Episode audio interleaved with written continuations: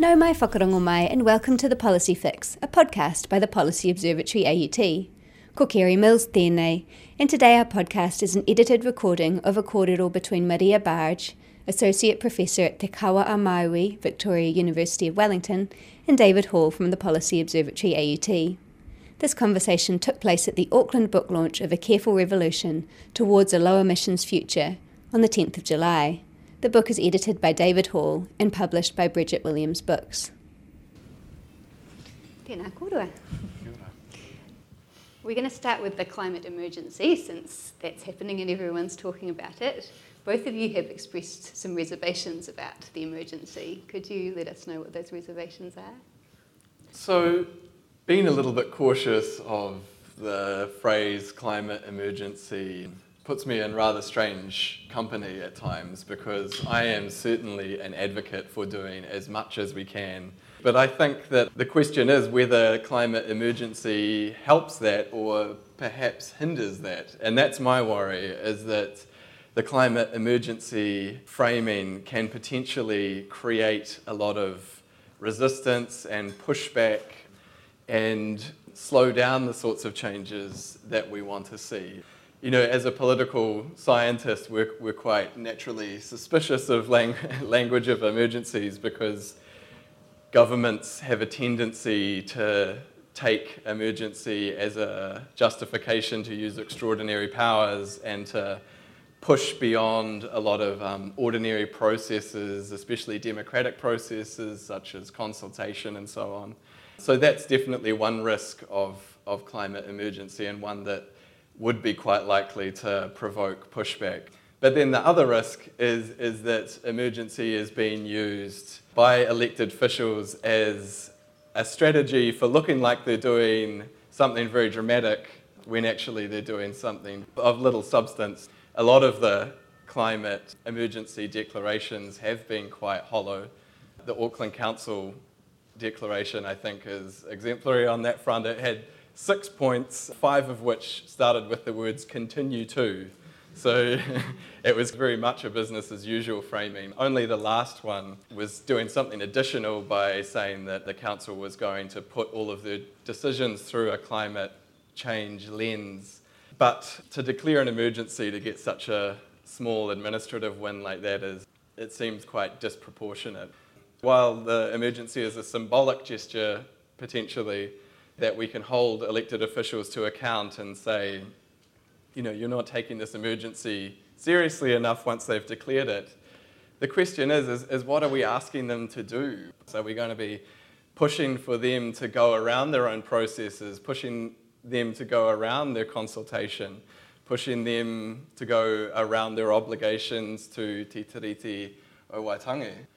So these are the kinds of worries about the emergency framing, and especially the declaration of emergencies by um, political organisations like councils or government. Ko te tuatahi, tēnā koutou katoa. Thank you for the welcome. Thank you all for being here this evening. I agree with many of the things David said, but also, I guess, from a historical perspective, when you look at whose rights tend to be dispensed with first, when we've had roading projects and things, it's usually Māori land that ends up being taken under the Public Works Act, and that's not even state of emergency. So, you know, the kind of history of dispensing with political and other rights, I think for, for Māori is a history that we're very familiar with. So that's a key worry.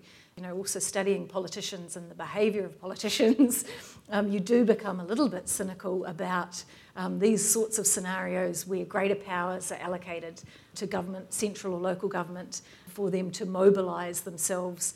Yes, it might be good to have greater resources to get things cracking, but there might also be projects that aren't that climate change sensitive that they've had on the back burner and been unable to push through because communities have been objecting through the due legal process that we have, through the democratic process. And so a state of emergency might be a way of, climate emergency might be a way of shortcutting past those communities who have probably valid concerns about large projects.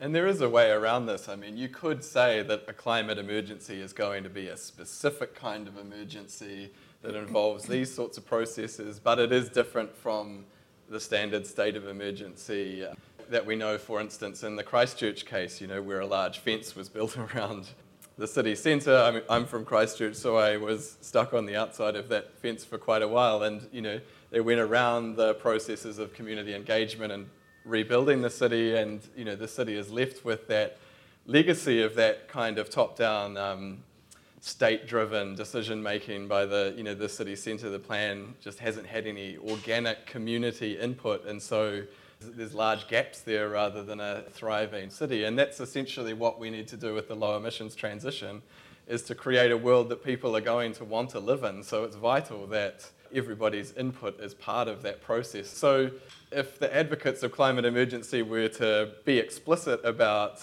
what they mean when they're asking for an emergency, some of my skepticism might recede somewhat. But at this stage, you know, emergency has been put forward as, as essentially an empty signifier which elected officials can fill with whatever they like. And the alternative is to say a climate emergency requires us to do this, this, this, this, and this, and, and make it led by action rather than a plea for authorities to take control in whatever way they see fit. So the book is called A Careful Revolution, and your chapter in it, Marty, is called A Tika Transition. Could you guys both elaborate on what that means and how the two relate? Um, yep.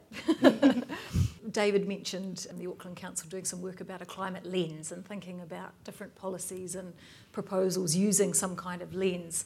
The, the idea of a tika transition is a little bit like that, to use some sort of lens by which to assess the different things that are going on. So tika uh, means correct in, in Māori, and so tikanga are the sort of correct ways of doing things.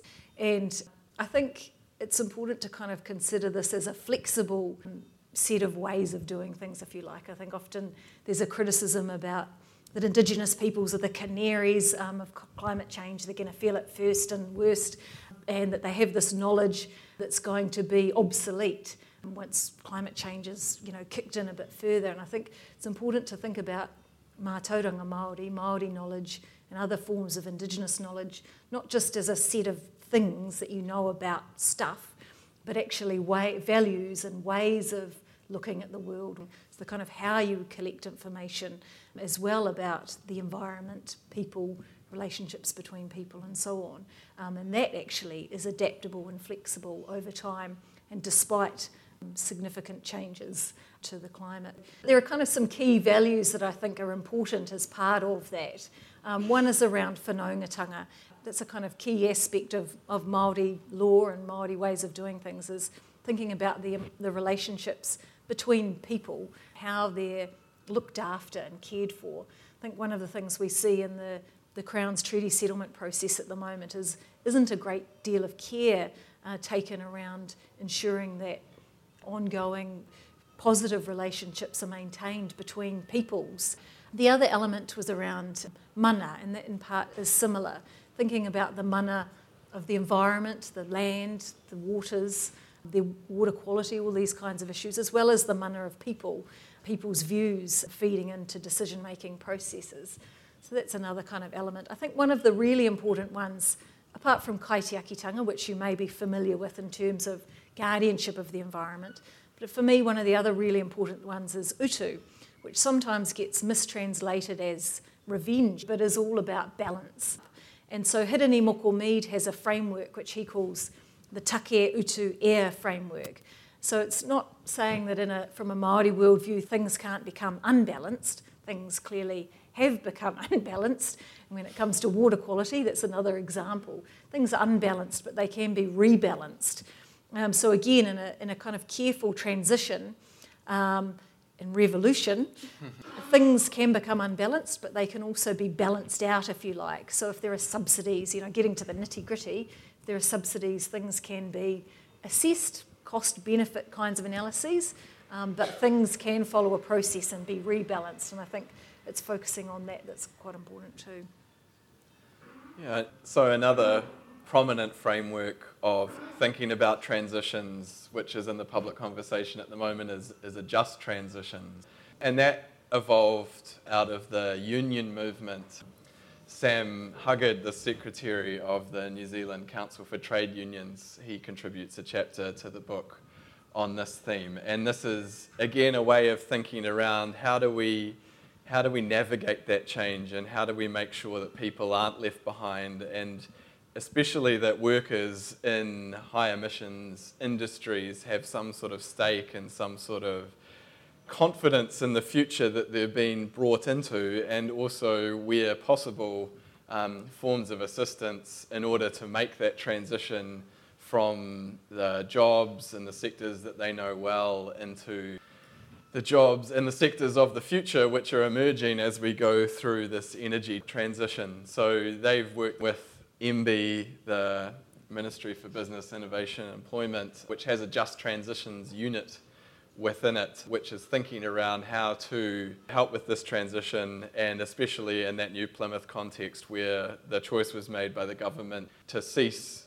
issuing licenses or permits for offshore oil exploration, which has major implications for the regional economy down there. And so, one of the things that happened in the budget was that money was committed to a new energy centre there. So, so that's the kind of just transitions thinking where on the one hand, you're taking something away, but on the other hand, you're providing something so that people can move into a sector and keep their well-being consistent while having to make this transition and not just being left in the cold. And I know that this government is especially alert to the dangers of not doing that well, given that they did it very poorly in the 80s with the reforms that occurred under the fourth Labour government so it's reflecting on these sorts of disruptive transitions and what the effects are along the way, not just the ends but also the means, which um, informed the, the title, The Careful Revolution, in the sense of care.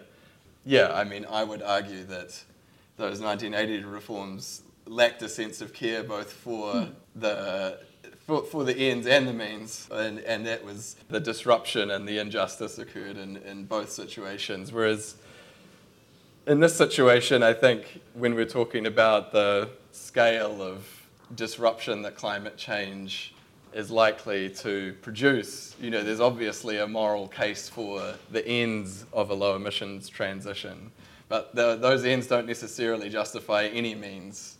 Mm. And so a sense of care needs to be taken for the rollout of those reforms. It isn't sufficient just to feel that the ends justify themselves without any consideration of the disruption which is caused along the way. Uh, you mentioned New Plymouth, David, but I wondered if there are any other examples of a careful revolution that's being done well or in a way that's tika. Or what would it look like if there were?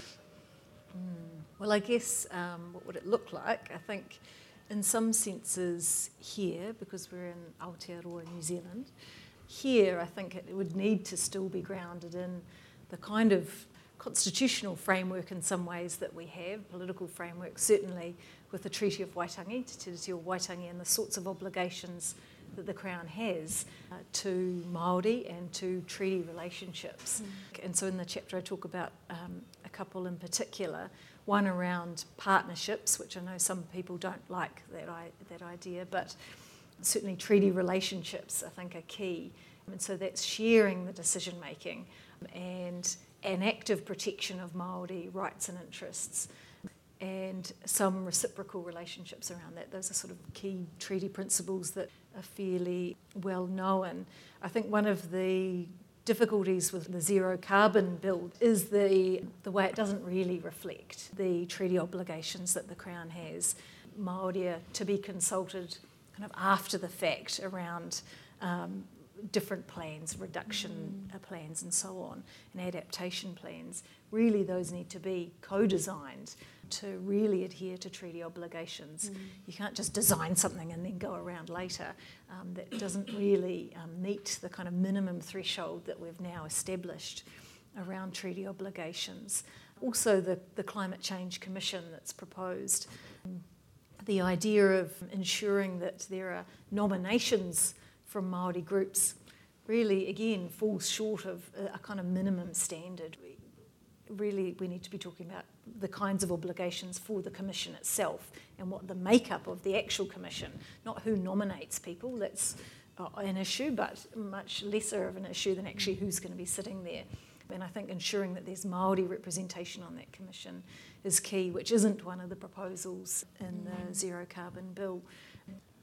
Yeah, it, it's, it's very difficult to think of positive examples of, of careful revolutions. Partly that is perhaps because the low emissions transition or, or revolution is, is quite unique in many ways. I mean, unlike the agricultural revolution 10,000 years ago and the industrial revolution 200 odd years ago, there's a sense of preemptiveness around this particular technological revolution. You know, those earlier revolutions involved technologies that humans invented and stumbled upon and scaled up in ways that um, transformed human society and also, unfortunately, transformed the atmosphere and our landscapes along the way. And so, so, we need to arrest those negative impacts now and to some extent to reverse them by doing what we can to unpick ourselves from a fossil fuel dependent uh, energy system and to reverse deforestation uh, as two obvious um, causes of climate change. But yeah, there is something quite unique here that we're afforded an opportunity to think about how exactly we want that revolution to play out, which I think is probably different to the way that those earlier revolutions happened. And then I think, I think maybe if we were to look for examples of careful revolutions, maybe we would find them more in, um, say, the social revolutions of the 1960s, where people did transform society, and which was a different kind of revolution, but perhaps that's a better example. I think if we think about it a little bit differently in terms of leadership, well, we have seen New Zealand take leadership internationally on a number of issues, our nuclear free policy, but we've also more recently made a mountain, given it its own legal personhood, and a river, so Te Urewera and Te Whanganui or Te Awa Tupua. And both of those processes, probably to lead to that, were fraught. But I think they're signs of hope and examples where we can kind of feel good about doing something internationally that's bold and different. So I think there are moments of time that should give us hope that something is possible. You've both got toolkits uh, as appendices to your chapters. I wondered if you could talk a little bit about what's in those toolkits and what you're hoping that they will be used for. Well, my toolkit's mainly got questions, in fact, in it, um, under each of the of the tikanga values that I um, picked out, as well as some of the treaty principles. And then I've also drawn in um, the UN Declaration on the Rights of Indigenous Peoples, again, as a set of minimum standards that we have now internationally about how governments should be interacting and engaging with Indigenous peoples. And so, alongside each of those, I have some questions mostly for policymakers, but also for communities thinking about what should we be asking for. You know, there's a proposal for something, wind farm or you know solar panels on the latest building here or whatever it is. What are the types of questions that we should be thinking about if we're using a tika lens? What would the, the kinds of questions we might ask council be?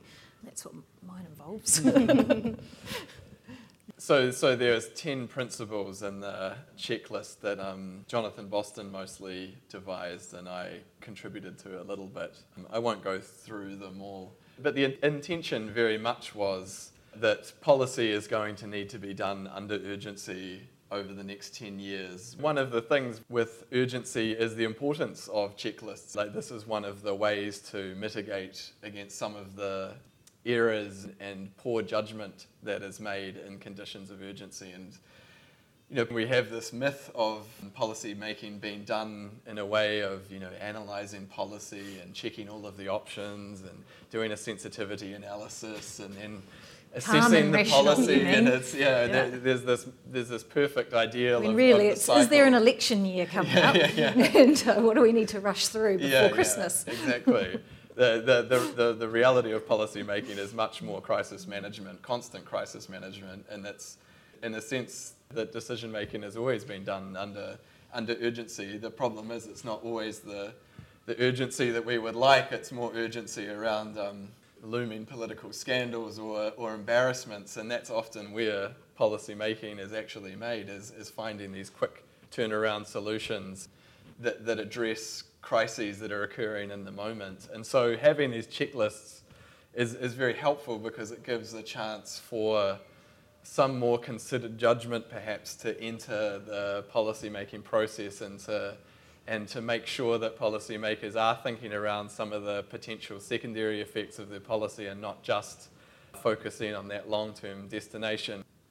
I, th- I, think some of what's going on here is that this plea for emergency at the moment is, is sort of a manifestation of the larger problem of, of a kind of crisis of representation in democracies generally, and that, and that political decision makers are failing to represent the interests of all sorts of constituencies. They're, hmm. they're failing to represent the interests of future people. They're failing to represent Māori. There's all sorts of other communities that are not being represented. And there is a large community, a majority of New Zealanders who are concerned about climate change and do want to see change happen. And so they're also a neglected constituency that feel mm. like they haven't been properly represented. And I kind of sense maybe that this call for emergency is this call for decision makers to be decisive in a way that they haven't been up until now. And while I have reservations that that's the right way of asking for that decisiveness, it is perfectly understandable that it's come to this because we've known about this problem at least since 1891. um, when, when Svante Arrhenius, who, who happens to be an ancestor of Greta Thunberg, the um, climate activist, he sort of pulled together all the science around the global warming effect. And we've, you know, we've sat on that knowledge and, and done nothing really with it for many decades. And increasingly, we are doing things with it. And sometimes it's said that we're doing nothing. That's, that's not right either. We are making huge strides. I mean, I think of the conversation with farmers at the moment, you know, it's, it's easy to forget that even just five years ago there was massive denialism, whereas now the conversation is much more around yes, we accept that change is, is happening and that we need to do something, but we're just disagreeing about how we do it. But that's a much better place to have a conversation. Mm. So, yeah, change is happening and it will be of a revolutionary scale. That's kind of inevitable. And um, oh. it's just how we, how we manage that change. And I don't know if anybody here attended any of the school climate change protests. I went with my children in Wellington and I just felt like crying the whole way basically because there are all these kids um, nine and ten and younger going along chanting. A, they did very well on the organising and the chants, but B, you know, they knew about the issues and were, were calling for that action. So that's kind of heartening and, and, and very upsetting as well at the same time. Mm think that's a hopeful note to finish it on if that's right with you guys. Tēnā kōrua, please join me in thanking Mari and David.